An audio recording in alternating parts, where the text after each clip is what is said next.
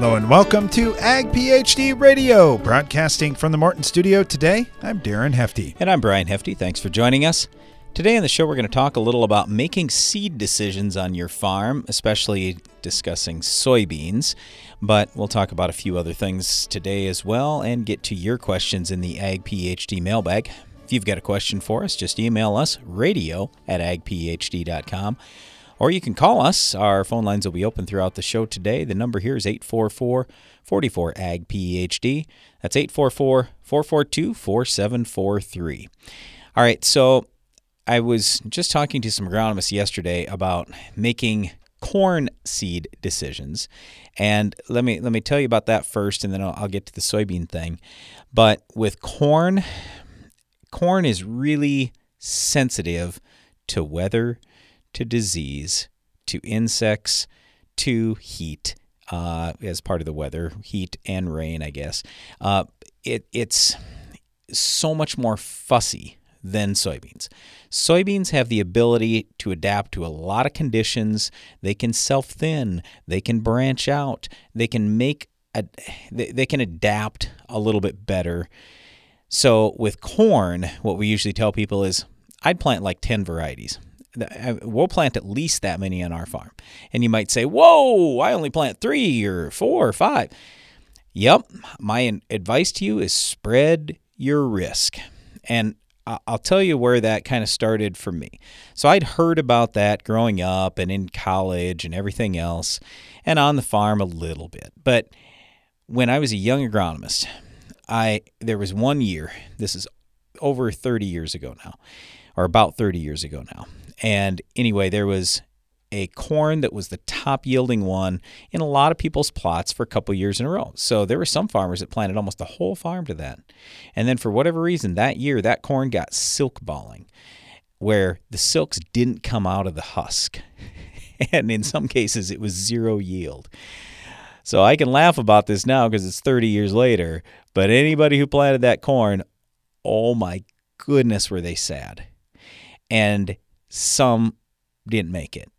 My point is, you can't take that kind of risk. In my opinion, as an agronomist, my advice to you is don't take that kind of risk.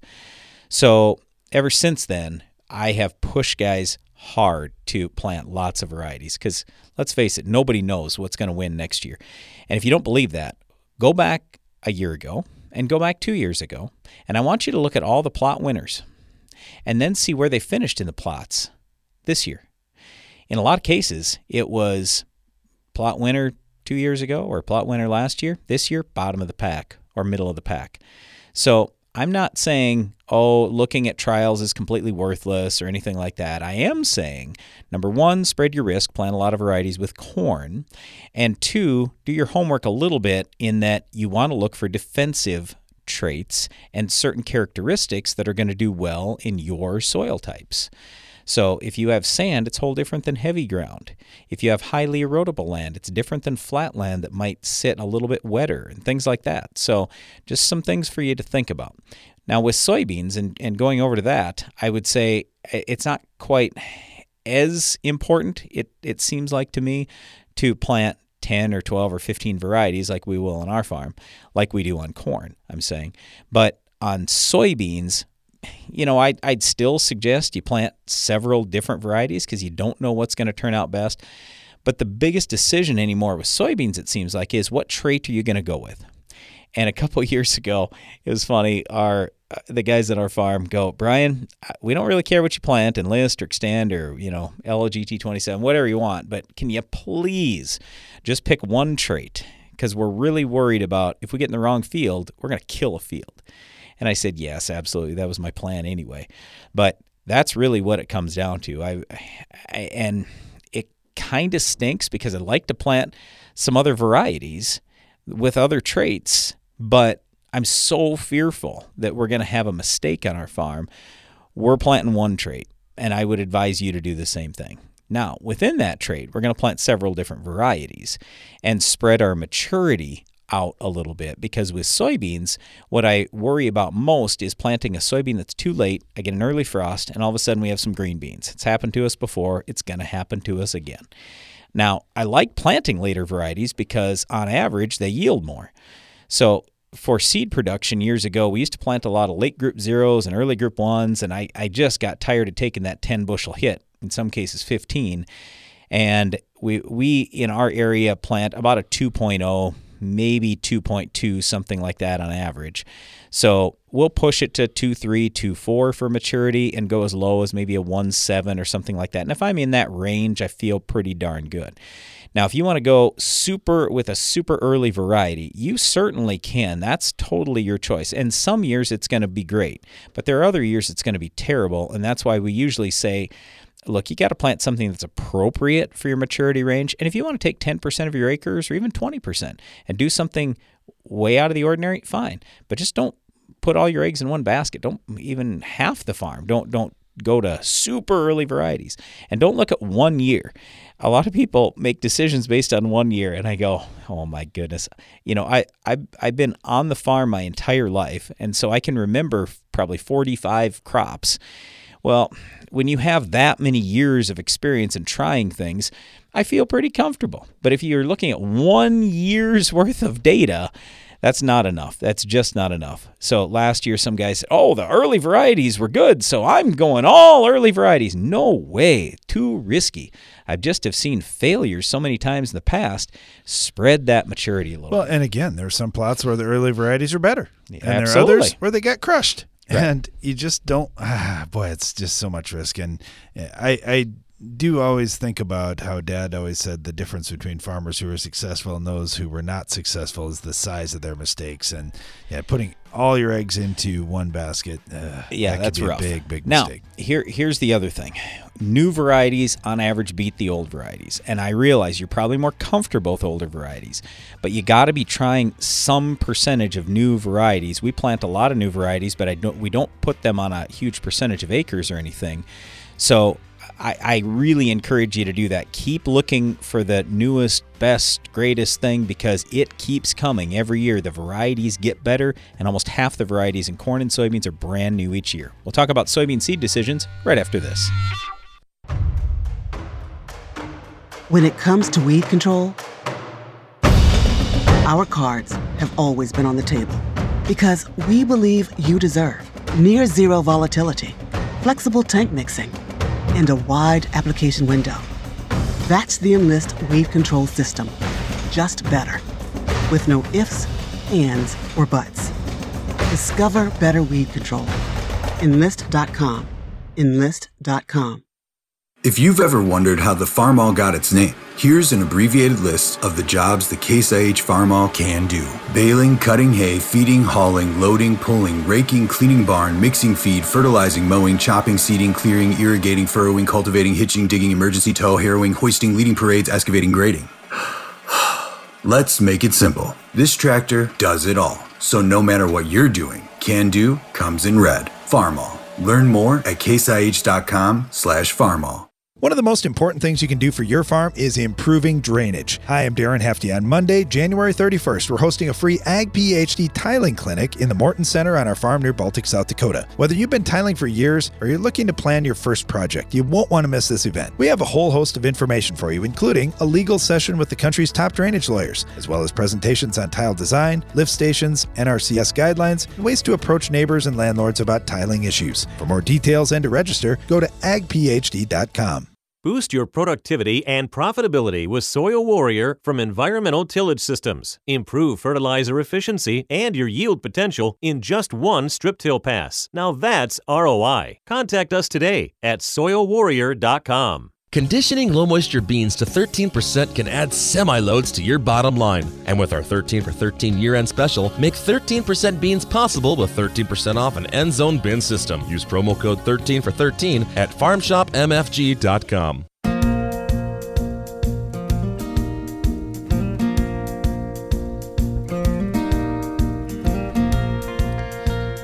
Back. You're listening to Ag PhD Radio, broadcasting from the Morton Studio today. We're going to be talking about soybean seed decisions, and the timing couldn't be better.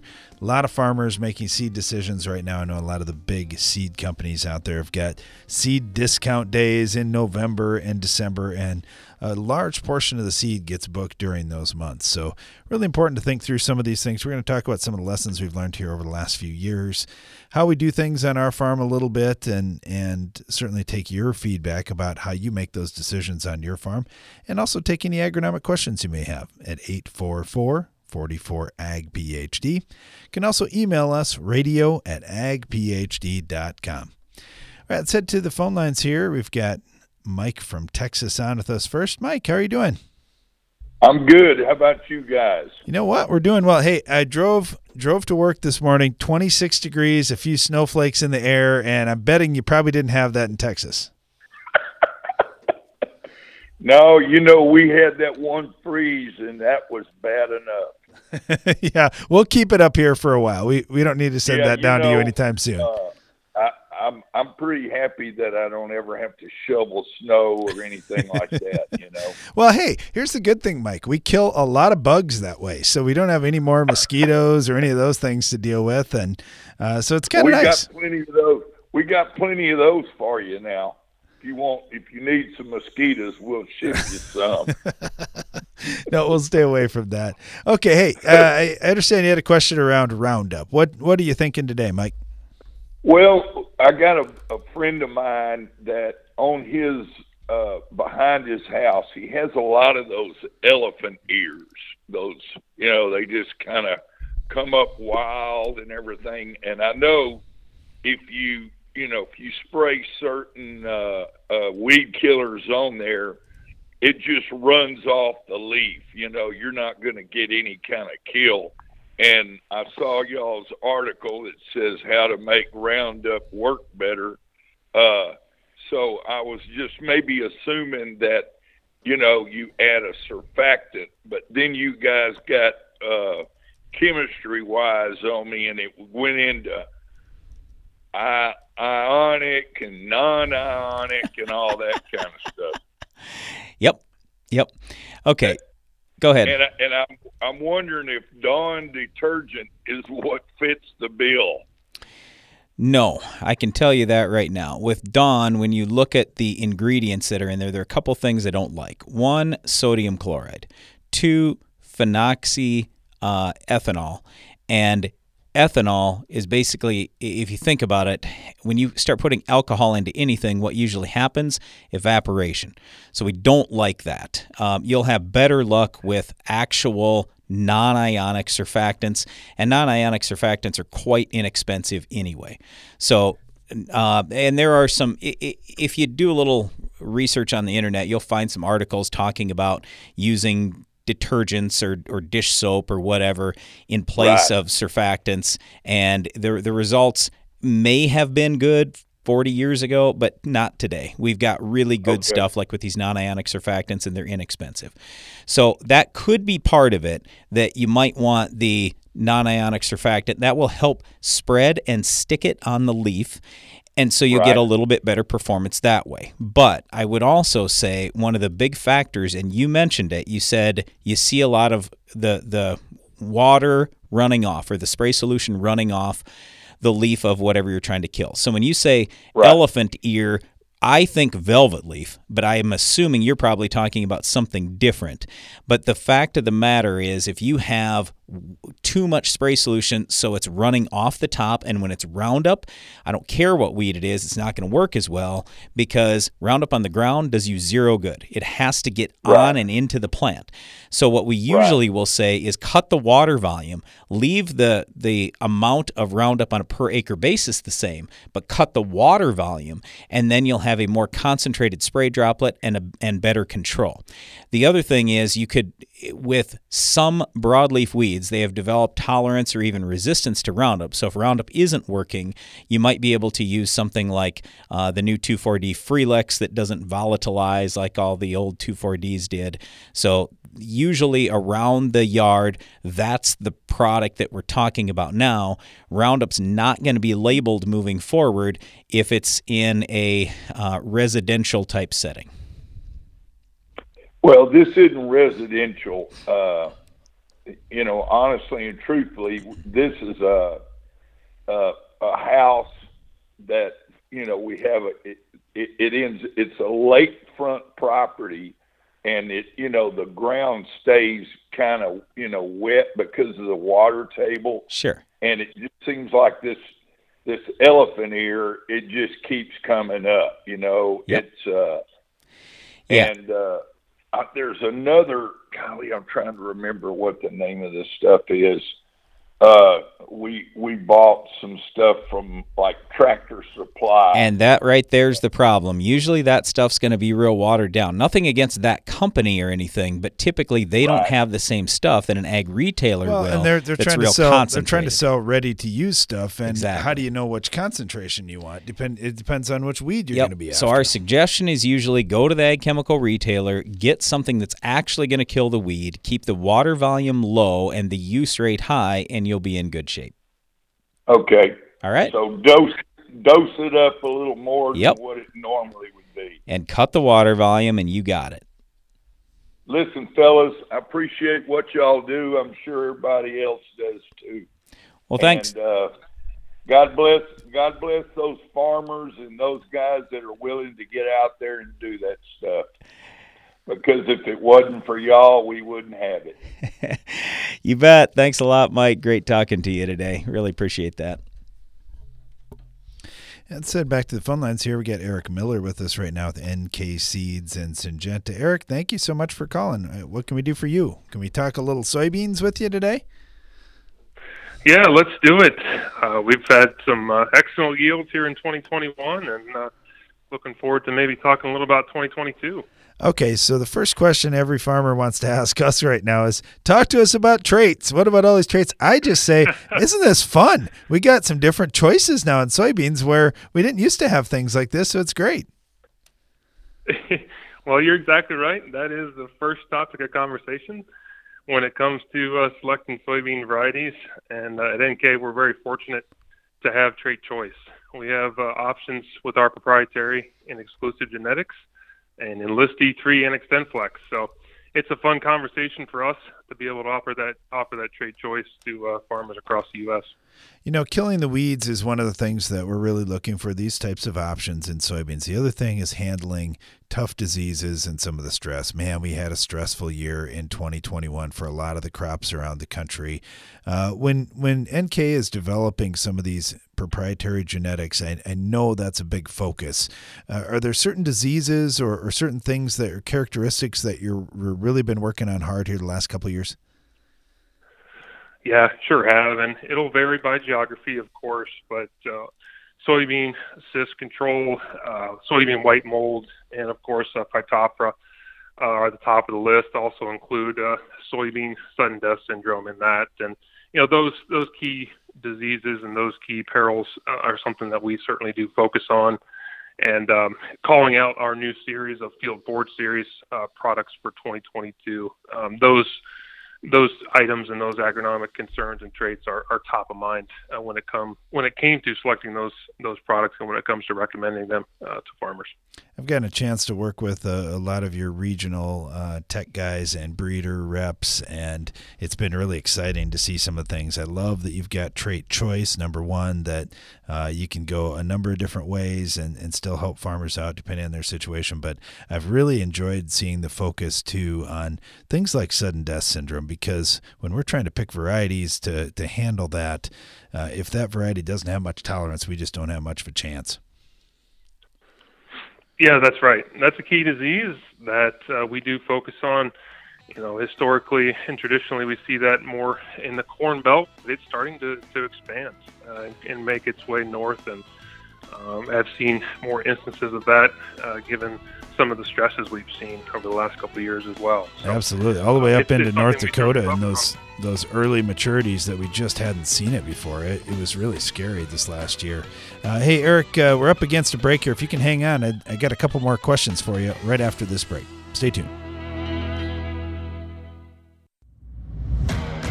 What's new from New Farm? Longbow EC herbicide, the latest in our portfolio of versatile weed management tools, gives you another carfentrazone option, taking aim at more than 60 broadleaf weed species. Did we mention economical? Longbow EC's low use rate makes it a flexible tank mix partner with most burn-down non-selective herbicides. ask your dealer for Longbow EC, available for fall. Don't let resistant weeds win on your field. Herbicide-resistant weeds are a fierce competitor of corn growers. Tuff 5EC, a selective contact herbicide manufactured by Belchem Crop Protection, can help. Tuff 5EC synergizes HPBD inhibitors and enhances the effect of PS2 herbicides. Add Tuff 5EC to your post-emergence tank mix team and beat resistant weeds. Ask your local retailer about Tuff 5EC or visit BelchemUSA.com. Always read and follow label instructions. How do you make 300 bushel corn on your farm? Hi, I'm Darren Hefty. On Tuesday, February 1st, we're going to answer that question at a free Ag PhD Corn Agronomy Workshop at the Morton Center near Baltic, South Dakota.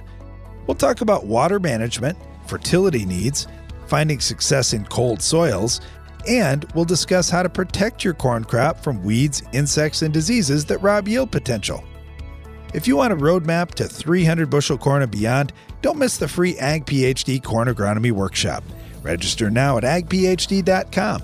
While you're there, check out the other Ag PhD events that we have coming up in January and February, including agronomy workshops in soybeans and wheat, a tiling clinic, 2 days dedicated to soils, plus a whole day devoted to natural and biological products. There's a lot of great information that we can't wait to share with you. To learn more about these events and register, go to agphd.com. Are you combining around weed patches, waiting for weeds to dry down, or tired of spring burndown failures? Save time, nutrients, and moisture by including a Valor herbicide brand in your fall burndown program. Valor provides excellent residual control of tough weeds, including kochia, marestail, prickly lettuce, dandelion, plus suppression of bromes. Proactive, effective weed resistance management starts in the fall. Get a clean start for your next season with Valor herbicide brands. Always read and follow label directions. It's smart to make the right agronomic choices, and it's even smarter to get rewarded for them. With the Bayer Plus Rewards program, you earn cash back on seed, herbicides, and other eligible products. And it keeps getting smarter, because now you can earn an additional 10% bonus when you send your redemption check to your retailer. To learn more, contact your retailer today. Protect your yields and get the most from your land with Bayer Plus Rewards. Visit mybayerplus.com and see program terms and conditions for full details.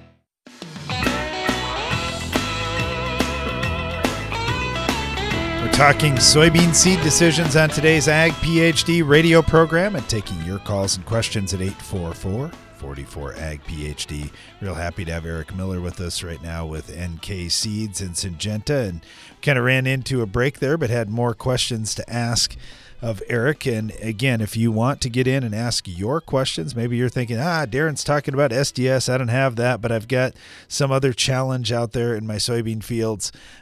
You can sure call in 844-44-AG-PHD. All right, Brian, can you pull Eric up? My mouse on my computer is not working here today. All right, Eric, I had a couple more questions for you. Thanks for holding on. I really appreciate it. Yeah, no problem. All right. One that we get a lot of questions around is white mold. Why is it so tricky to get resistance? I know that you've got some excellent varieties with really good tolerance to white mold, but we don't have like that clear resistance gene out there. What's going on there? Yeah, that's true. It's something that we have to really work hard at managing through different practices. We think about crop rotation. We think about row spacing. We think about seeding rates to help deal with a disease like that. But it is something that we track very closely, and that white mold tolerance within the genetics and within that plant is a big part of that positioning and product selection. How about with soybean cyst nematode? I know you had mentioned that earlier, that that's been a real focus, and I've been watching what you've had in your lineup. I know that you're working with Peking and some of the other resistance sources out there. Where do you think that's going to go? 5 years from now, are we still going to be talking about the PI 88788, or are we going to be looking at something new? Yeah, we continue to get questions more often about alternate cyst protection, and certainly the Peking is something that we look for to bring into our portfolio. We have a couple of options right now, 14W6E3 being that one up north in your geography there, and we'll continue to work on that, but we just completed advancements for 2023, and every single variety that we bring in all regions now, we certainly, or at least in the Corn Belt and North, certainly do have cyst protection, whether it's 88788 or some form of alternate protection.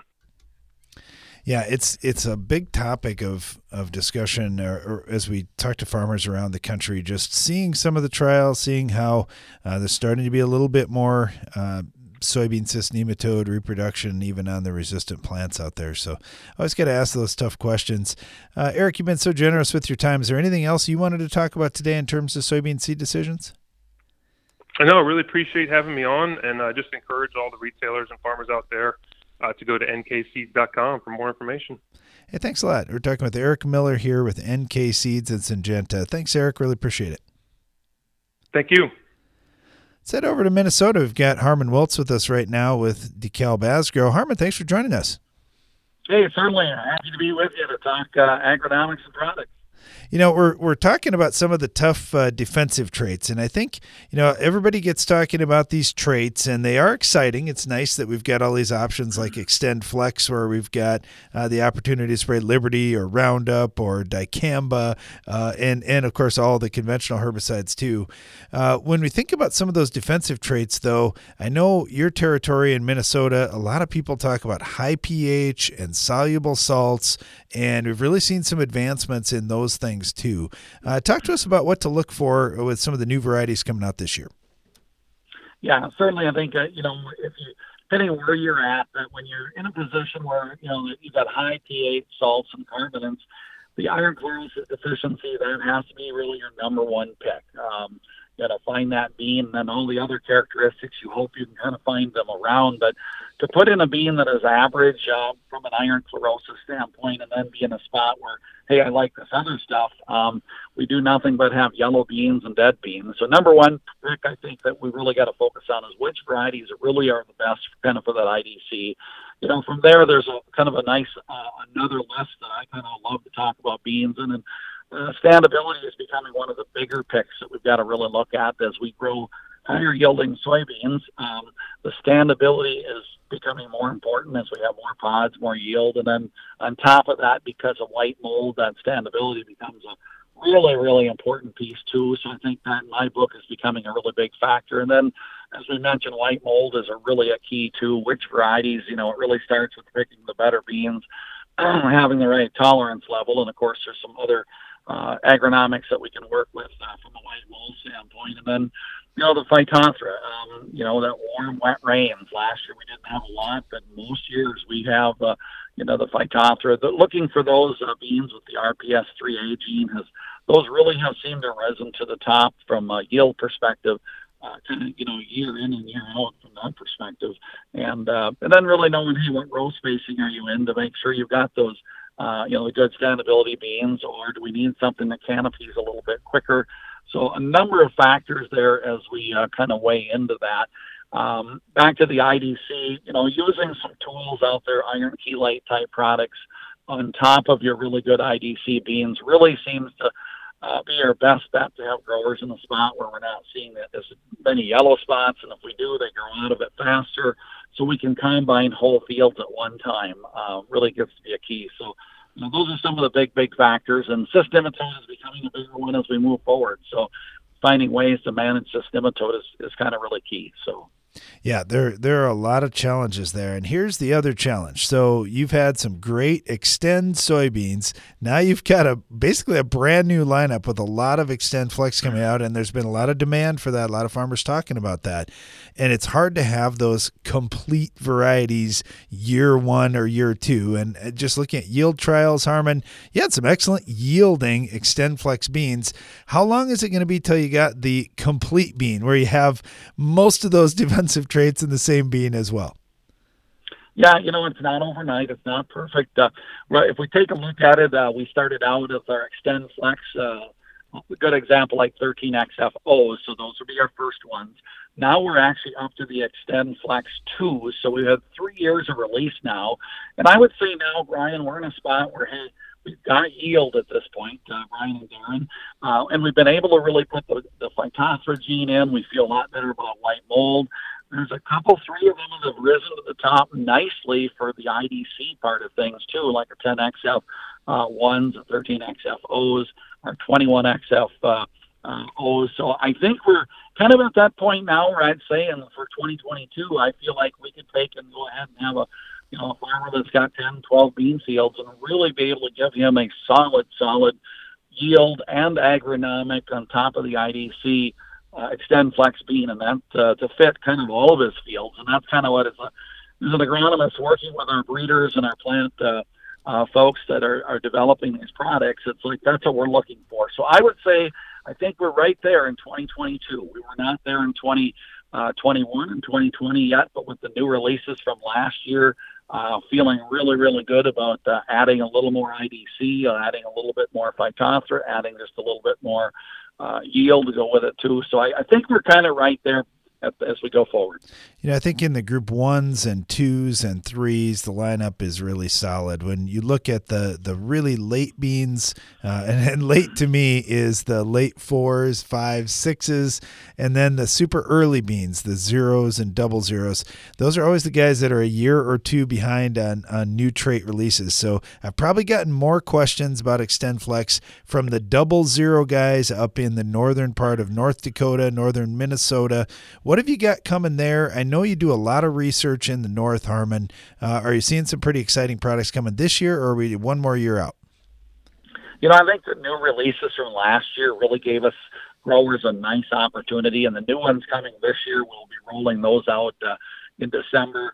We'll have 24 new varieties coming out across the U.S., which will be pretty exciting from Group 0 to Group 7 as we go forward. And, you know, a lot of times what occurs is, you know, these traits are in like a group 3 that you work with, and then from there you get the traits and you get the characteristics into kind of that wider range. So it always does work at the end of the spectrums, the 00s and the 7s. But feeling quite good actually with our last year's releases, the XF2s and our new ones coming this coming year, that we're going to have a pretty nice package for most growers to go with the Extend Flex. And I think the other thing is it really has been I'm going to call a lifesaver from a weed control perspective. You've got the you're telling me, Harmon. You don't have to tell Brian and me that. We've been screaming for this for a long time. Oh man, we can't wait till we get the stack traits out. So we're pretty excited about them too. We're talking to Harmon Wiltz. You can tell how excited he is about soybean seed selection. Thank you so much, Harmon. Really appreciate having you on. Stay tuned. We'll be right back. Are you combining around weed patches, waiting for weeds to dry down, or tired of spring burndown failures? Save time, nutrients, and moisture by including a Valor herbicide brand in your fall burndown program. Valor provides excellent residual control of tough weeds, including kochia, marestail, prickly lettuce, dandelion, plus suppression of bromes. Proactive, effective weed resistance management starts in the fall. Get a clean start for your next season with Valor herbicide brands. Always read and follow label directions. Introducing Kyber soybean herbicide from Corteva Agriscience, the newest premium Group 15 pre-emergent solution.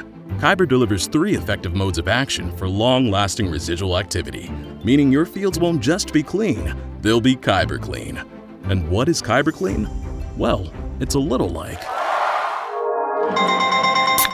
nice fields. See the difference at kyberherbicide.com/soy. That's KYBER herbicide.com/soy. How can you make more profit from your soybeans this year? Hi, I'm Darren Hefty. We'll give you the answer to that question at a free Ag PhD soybean agronomy workshop. It's Tuesday, February 15th at the Morton Center near Baltic, South Dakota. We'll dive deep on topics such as pest control, resistance issues, herbicide traits, fertility, cleaning up white mold, and more. If you want to make raising beans more lucrative and fun, you don't want to miss the free Ag PhD Soybean Agronomy Workshop. Learn more at agphd.com. And while you're there, check out the other Ag PhD events we have coming up in January and February, including agronomy workshops in corn and wheat, a tiling clinic, 2 days dedicated to soils, plus a whole day devoted to natural and biological products. There's a lot of great information here, and we can't wait to share it with you. To learn more about these events and register, go to agphd.com.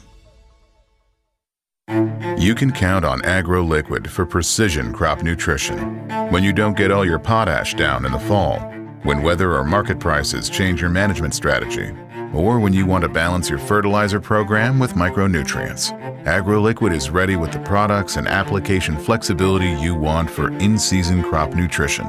and the research-proven results you need.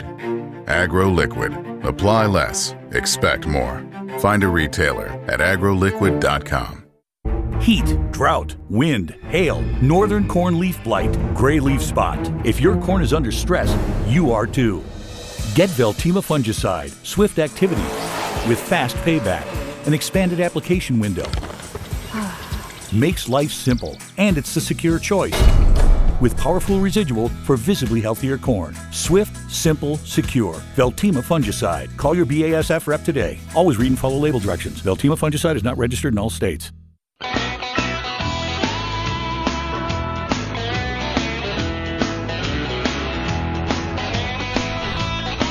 Welcome back. You're listening to Ag PhD Radio, talking soybean seed decisions. Picking out those right beans can make a big difference for your profitability and your success on the farm. And I know we talk about a lot of these things throughout the year, but we thought it'd be important to have a show like this. And it's also important to have some good advice. So we've got our friend Kevin Matthews, who farms in North Carolina and works with the Extreme Ag Group, to talk a little bit too. Kevin, how you doing? Doing fine, sir. Hope you guys are. We are. We're kind of getting ready to make these seed decisions for our own farm, though, pouring through some of the data, looking at some of the things that we observed this year on the farm. But I've been to your farm. I've seen some pretty fantastic soybeans. In fact, I've got some pictures just of how many pods you're able to hold on some of these plants. So I know you know a few things about this, Kevin.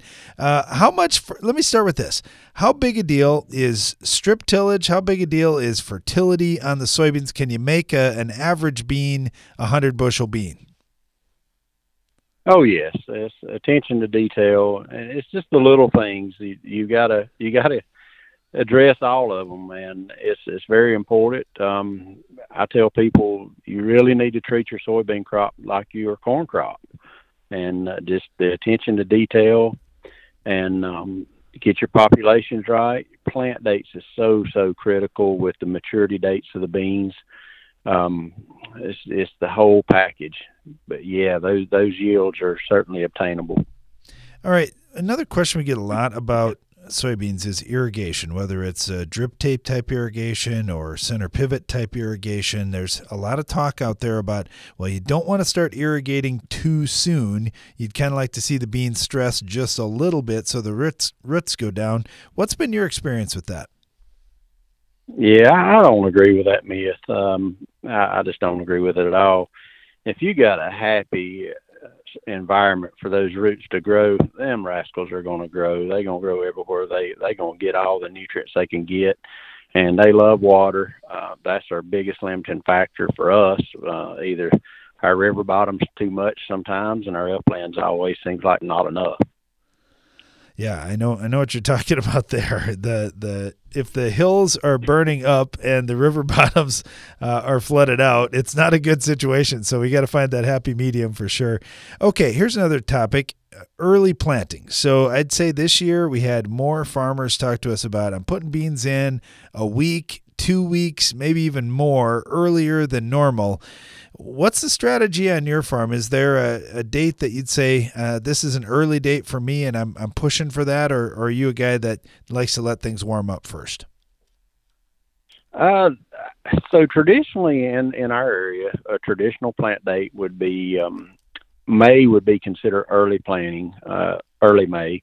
Mid-May would be kind of on time for full season beans, and then you run into your double crop beans, which is behind wheat or barley, and sometimes haylage.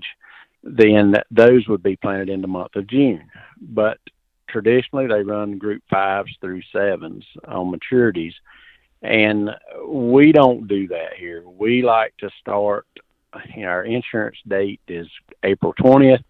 I'd love to see them move it up about 25 days, on end of March to the end of March, 1st of April. We like to be planting, when we start planting corn, we're planting soybeans. We're running 3 planters, planting 2 crops. We manage our maturities. We start out with a 4.9 in early April. Late March, early April, we plant the 4.9s, which is the latest maturing beans we grow. And then when we get closer to May, we're cutting back towards a 4.2. Then when we get to May, after about the 8th to 10th of May, from there to the end of June, we will plant nothing but threes, group threes, 3.8s and then down to 3.6. And we are focusing 100% plant date, maturity group around June 21st, summer solstice. That is the easiest money you can make. Yeah, that flowering date is really important, and I know we've seen that with our early planted beans. We can get a little further along before we hit there, and we're able to catch more of that sunlight, turning it into beans, which is a great tip. How about early canopy? I know you've got weed control challenges in North Carolina. We take a lot of calls from your state, and everybody's talking about pigweed down there. If you can get that early planting, get the early canopy, that's got to help with weed control. It certainly does, and we plant soybeans on 20-inch rows. We really like the 20-inch rows. 15s are great. It's just your planter is more expensive, a 15-inch planter versus a 20-inch planter. The yield benefit isn't quite enough to hardly cover it on the planter, and we can drive down our 20-inch rows. And if we go with 15s, we're pretty much running over some. So the canopy is very important because we're driving down that row and we're not running over. We don't have a 30-inch middle or whatnot. But if the early plant dates, these wider row beans are yielding extremely well. There's a lot of 30-inch beans that are doing extremely well on the early plant date. Yeah, it's pretty interesting as you make some of those adjustments, the cultural practices like that, going from a 30 to a 20 or going from a 20 to a 15 or a 10. There's a lot of differences there you got to manage through. What about, okay, you run into a lot of challenges in North Carolina, and are there some disease issues that you're always saying, man, I got to have this or that in my soybean variety if I'm going to be successful? Yeah, when you get above... seems like when you get above that 70 bushel plateau, sudden death is always a bear that you've got to manage. And then, our frog eye and septoria and cercospora is always there. It's a every year thing for us. We manage it really well with the Revytek brand fungicide. We've used all of them. All of them are good under certain situations, but the extra modes of action, we've had about a 5 to 6 bushel advantage with our Revytek versus some of our other products that we've used. We've had a couple of years that we've used other products and used a much higher rate than label, and they done extremely well. But dollar-wise, it equaled out to the same ROI as using the standard rate of the Revytek fungicide. All right, we're talking with Kevin Matthews here down in North Carolina about soybean seed decisions, and just covered a bunch of ground here, talking about planting date, maturities that you're picking, trying to get those beans as far along as you can by summer solstice so they can catch all those nice long sunshine days and turn that into yield. Kevin, what are we missing here? We got fertility we covered just a little bit. We didn't talk any specifics on that. Is there any specific nutrient that you'd say your soils, man, if I'm short of K, I'm in trouble, or if I'm short of zinc, I'm in trouble? Shucks, our souls are short of everything. we got to put it all out there. We ain't got them good soils like Kelly Garrett. No. We get soils over here too that are pretty tough, and most of the time that's the ground we want Brian to farm. But I don't know if you got that, Kevin. Maybe you get Danielle to farm that kind of ground or something. You take the sweet spots. She likes the good places. I don't know. She's been spoiled. That's the best I've ever seen. Well, she's no dummy. The one thing we've really done different that we're just about full bore on now is our soybean desiccation. We're treating our soybeans. We're looking at it like our wheat crop now, and our wheat crop, to maintain a good milling quality, we don't want that wheat to dry out. Really, we want it, the first time it hits 13%, we want it in the bin. Because every time it gets wet and dry, the test weight goes down, the quality goes down, and the yield goes down. And we're seeing that in soybeans. And we've started really heavy on the desiccation and basically moving our harvest up about 3 weeks on the front side. And that has been a big game changer for us. It's given us the ability to get the crop in. It's about a 10% yield advantage early on is what we're seeing on our data. It's also given us the opportunity that we're done sooner, so we can start doing fall field work that makes the spring much easier for us. So we're kind of liking that. Yeah, I think you're going to raise a lot of eyebrows at that one. You guys think, wait a minute, that might be an idea, because I know on the East Coast this year it's been tough getting beans out of the field in some areas. Talking with our friend Kevin Matthews down in North Carolina. Kevin, thank you so much. Really appreciate having you on today. Yes, sir. Y'all take care. Thank you. Listening to Ag PhD Radio. We'll be right back.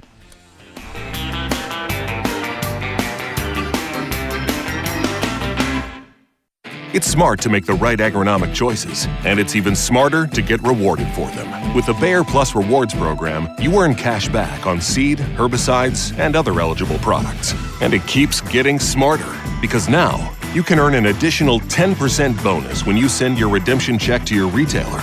To learn more, contact your retailer today. Protect your yields and get the most from your land with Bayer Plus Rewards. Visit mybayerplus.com and see program terms and conditions for full details.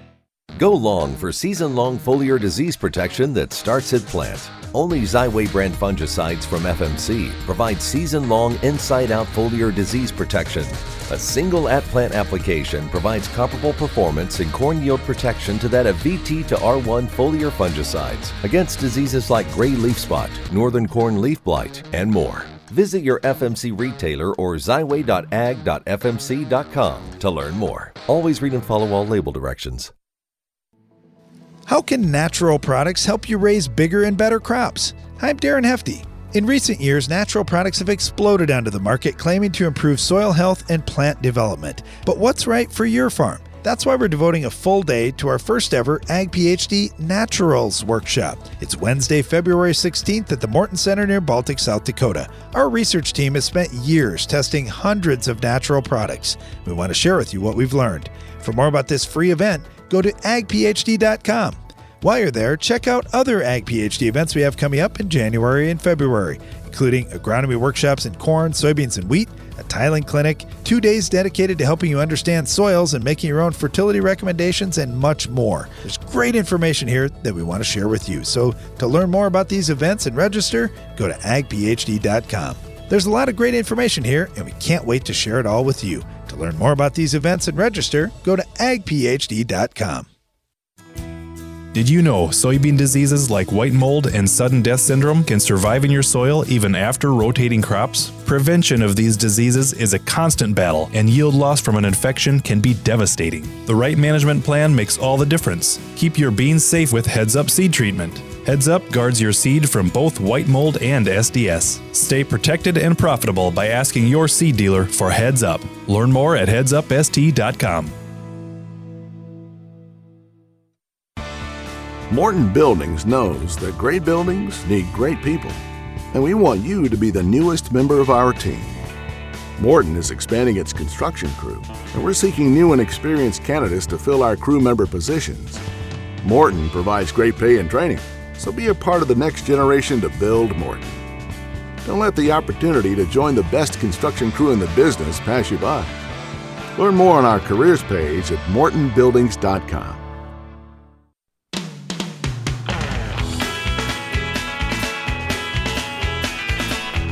Welcome back. You're listening to Ag PhD Radio. We've been talking about soybean seed decisions on the show today, and also taking your calls and questions at 844-44-AG-PHD. Let's head over to Illinois. Got Robert with us. Robert, how you doing? I'm doing pretty good. I kind of got the day off, so that can be a problem sometimes. You get thinking too much. Oh, man. Yeah, it doesn't happen very often that you get a day off. That's right. I've got a question on... It sounds like one of those questions, like, I know a guy whenever you're really talking about yourself, but this really is the other guy. He had banded 200 pounds of potash and fall strip till ahead of beans. And he was not satisfied with the yield. He thought he'd lost a little bit of yield compared to the neighbors this year. Do you have any concerns about salt load in our environment?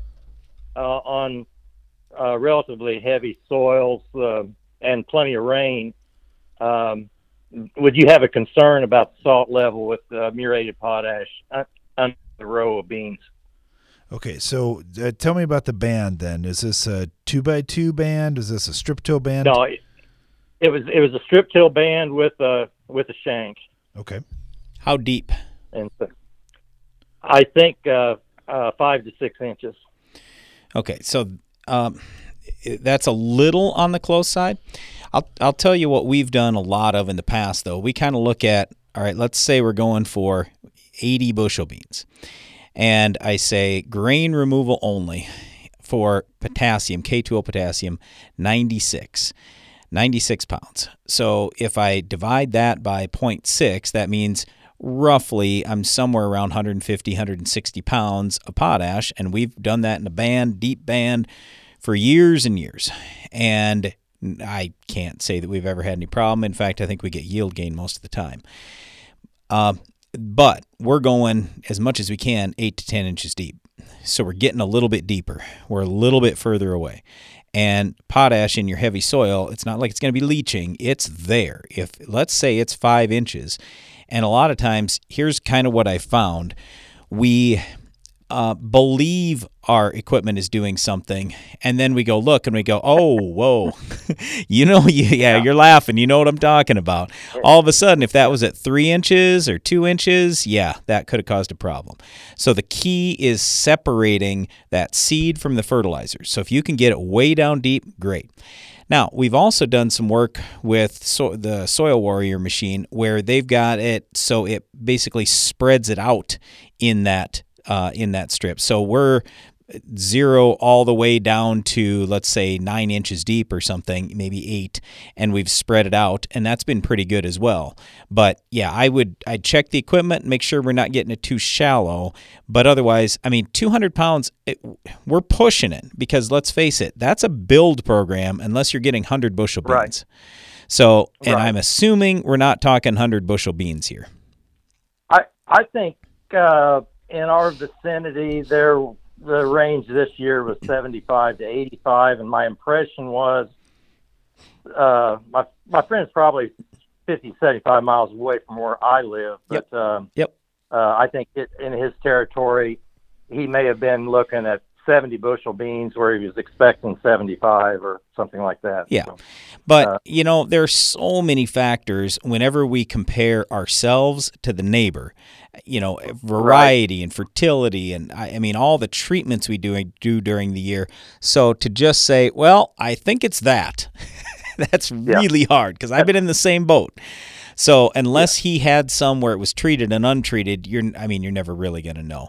But do I think that there was much of a problem? Probably not, unless he got it too shallow. Okay. Got one other comment that's pertaining to the tile. I think it was some 40 years ago when my dad first got interested in pattern tiling, and something that he explained to me, and I've heard you kind of swore pretty close to using similar terminology, but he said in the soil that you have two kinds of water. You have gravitational water and capillary water. Yep. And I've explained to potential customers on our tiling business that this drain tile is essentially the same thing as putting the hole in the bottom of the flower pot that you buy at Walmart or whatever. Right. The excess water just goes out through that hole. Yep. And I think gravitational water is kind of something that it's a good term to use. So anyway. Yeah, I agree, and it's a lot more politically correct than my term of toxic water. As soon as I say toxic water, Darren goes, "Whoa, Brian!" There's nothing wrong with the water, other than the fact that water just by itself, perfectly clean, healthy water, kills you when there's too much. Just like a person would drown, your plants drown. So we can't have that. We've got to have air in that soil. But yeah, your gravitational term is much better than my friendlier. Hey, one last thing. I was going to go back to that potash deal. I would say when we're talking about any kind of build program, that's usually where we say, you know what, let's do that broadcast. We're great with feeding the plant in a band. So, you know, 150 pounds of potash, 120 pounds of potash, 100 pounds of potash, something like that. Great. Just keep it away from the seed because, yes, potash does have a lot of salt. But if we want to go on a build program and we start talking more than 200 pounds, which, you know, a lot of people have been seeing their corn leaning and everything else, they're thinking, oh, boy, I'm short on potash. And they are. The build program probably needs to be in a broadcast just so it's safer for our seed. Yep. All right. I thank you for your time. You're always very helpful. So. Awesome. Thanks for the call, Robert. Appreciate it. Yep, we'll see you later. All right, Brian, let's dive into the Ag PhD mailbag. It's the mailbag! Got this one from Anthony in West Central Minnesota. He said, I've got a quarter section. It's irrigated, and I own the ground. I'm sending you my soil samples here. We got 80 soil samples from this 160 acres, so about 2-acre grid. He said, just wondering, where should I start? I'm thinking about gypsum. Looks like I need some calcium and sulfur. I can also do some variable rate. I'm also forgetting zinc and phosphorus ratios right. Just wondering where you would go with fertilizer prices where they are. We're shooting for $270 this year on our corn.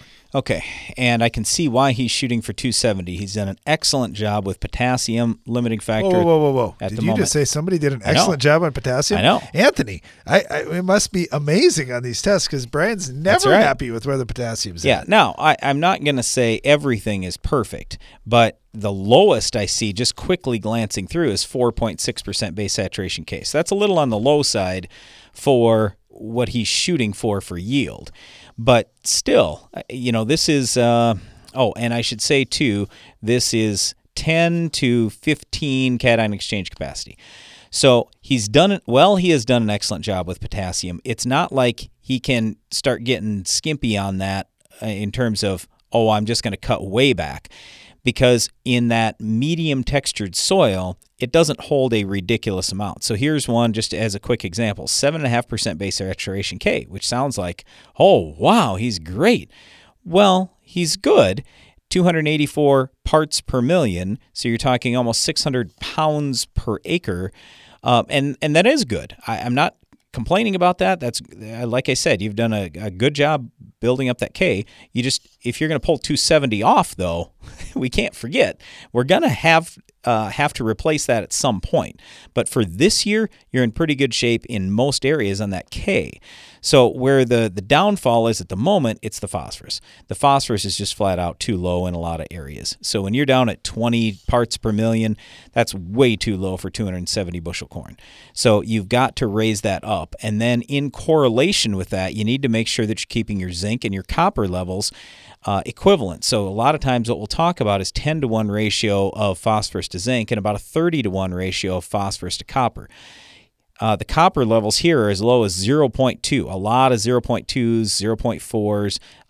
That's one of the problems right now in your field is way too low a copper. In terms of this using gypsum thing, you know, you can use some gypsum and I'm fine building the calcium a little bit because he's got a lot of right around 60% calcium and his magnesium's 20 to 25. But honestly, I'm not going to invest a lot of dollars in that. Get enough gypsum out there just to satisfy your sulfur needs because your sulfur is ridiculously low. But, you know, I just put it this way. I haven't found building that calcium makes you tons of money. Can it help and is it a long-term thing? Yes, so you can start working on the gypsum thing and building calcium, but I wouldn't get too carried away and spending lots of dollars there. Oh, and one last thing, boron really, really low, 0.2 to 0.4, you need more. All right, thanks for the questions there, Anthony. We really appreciate that. And thanks to you for listening. Be sure to join us again each weekday for more Ag PhD Radio.